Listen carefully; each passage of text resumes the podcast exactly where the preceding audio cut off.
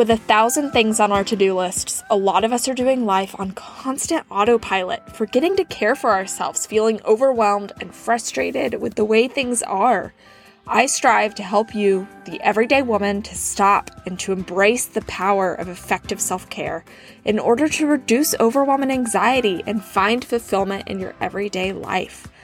I'm Sarah Miller, and I'm here to help you stop going through the motions and start being the happiest and healthiest version of you, all by caring for yourself like someone worth caring for. Join me for conversations about self care, wellness, mindfulness, and so much more that will help you find your own self care lifestyle. I'm Sarah, and you're listening to the Self Care Lifestyle Podcast. Welcome back. I have missed you guys so much. I've missed talking through things with you. I uh, this podcast is a space that I love to come and share important messages about self care. So I'm just really honestly thrilled to be back with you. Today, we are talking about why you need self care to grow. And that is honestly just in time for the new year around the corner and an exciting announcement, which is to come soon um, within this episode. um, and I, I, think it's just really, really aligned. Um, so, yeah, let's just dive into it, cut straight to the chase. Um, I'm just so thrilled to be back. I'm a little, little lost for words. so, self care and personal growth. I believe so strongly that these things are deeply, deeply intertwined.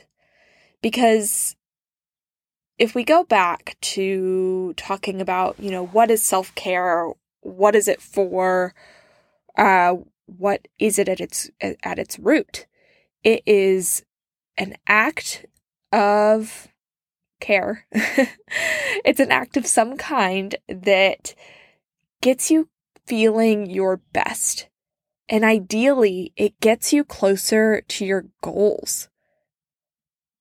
So, when you're practicing self care, you are supporting yourself. That is why you need self care to grow. One of many reasons. When you're practicing self care, you might be doing things like keeping your home clean because that is important to you. You might be making time to read or making time for coffee dates with friends that lift you up. You might be taking runs or doing yoga. There's so many different ways to practice self care, as you know at this point.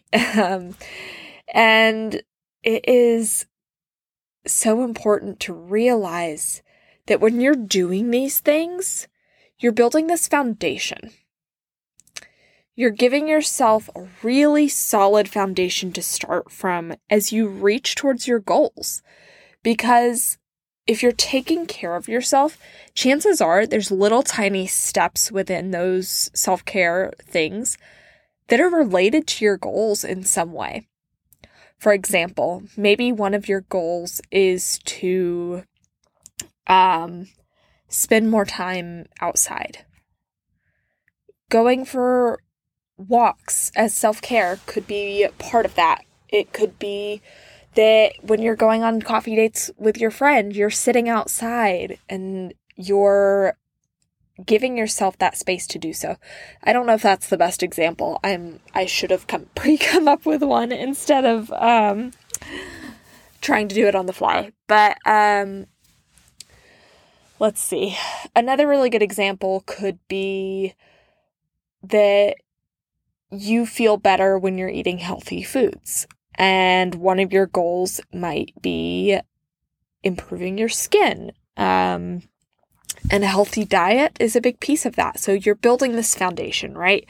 You are laying the basic building blocks of the things you need as a person so that you can build on that so that I keep saying build so that you can get further so that you can start building higher and higher and reaching these taller and higher goals because you've got yourself such a strong foundation of self-care. That's a big piece of why self care is important. And it's something that I want you to keep in mind going into the new year. I think with New Year's goals, it can be really easy to let that self care lapse. Some of the stuff that is important, especially if your goals are not around things like fitness or, um, I mean, even if they are, it can be really easy to forget those foundational acts of self care in the process.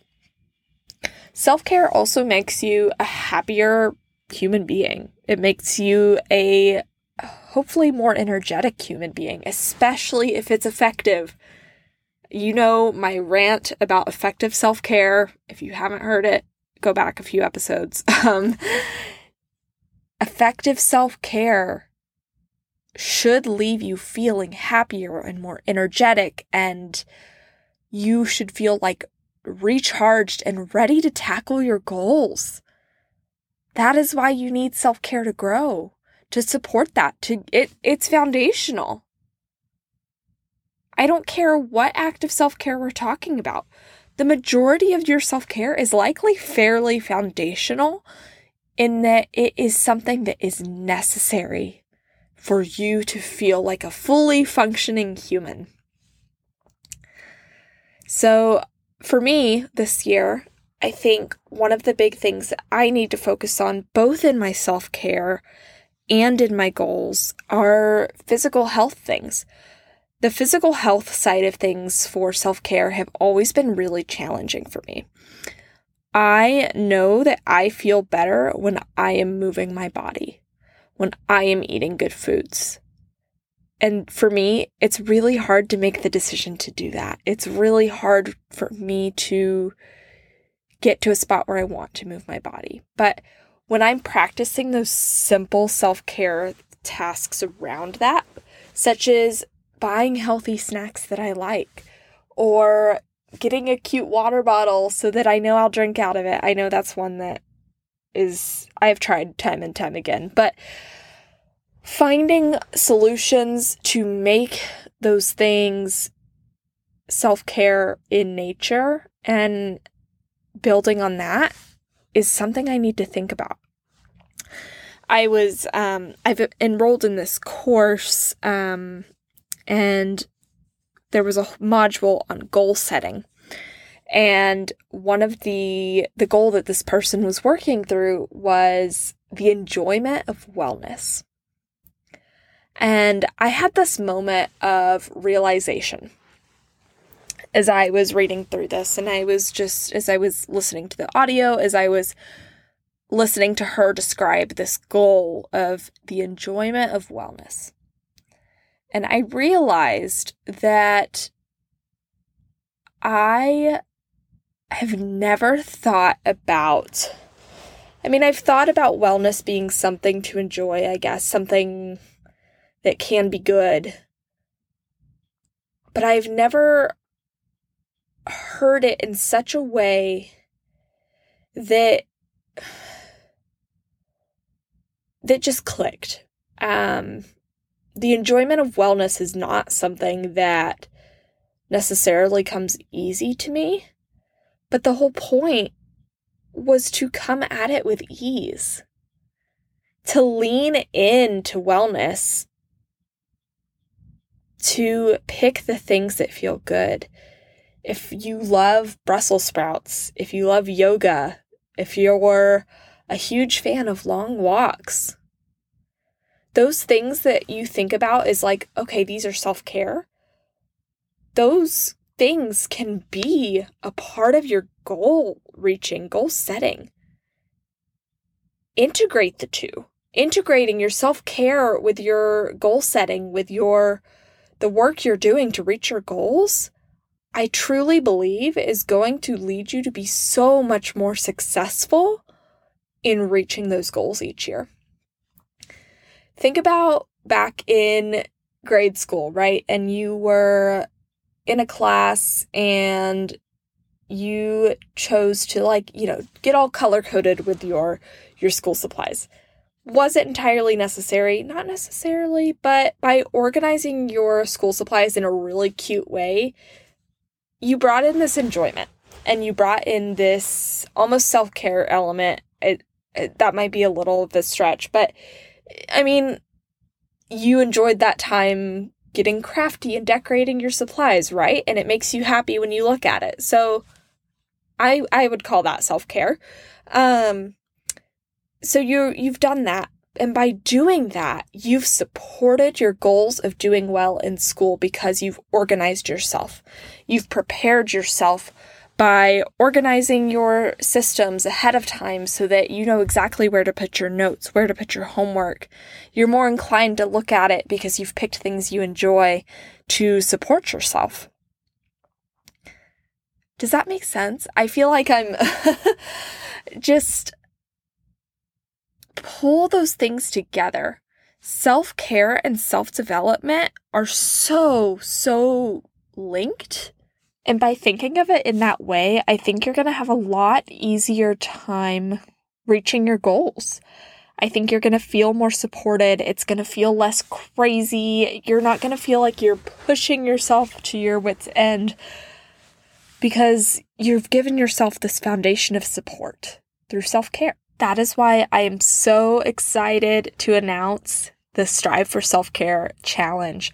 This is the first challenge I have ever done. I have been creating content online for six years now, and I've never hosted a challenge. So I am so excited to be doing this, to be supporting you in this way. It's a totally free challenge, and it is going to be seven days of just self care. It is going to be focusing in on finding effective self care, on why you need self care, around mindset, around also just self-care practices that you can that you can do to support yourself. We're going to be covering so much in this challenge and I think you're really going to love it. I think it is going to set you up in a really great headspace for the new year and set you up to start reaching your goals by building that foundation of self care in your life. Please sign up. It is totally free to join and it is, you know, some really awesome training directly from me with a really great sense of community because we're going to be doing this all together. I'm going to be taking part, I'm going to be practicing that self care and diving into this challenge with you. So let's strive for self care together. Go sign up at theselfcare.life slash strive.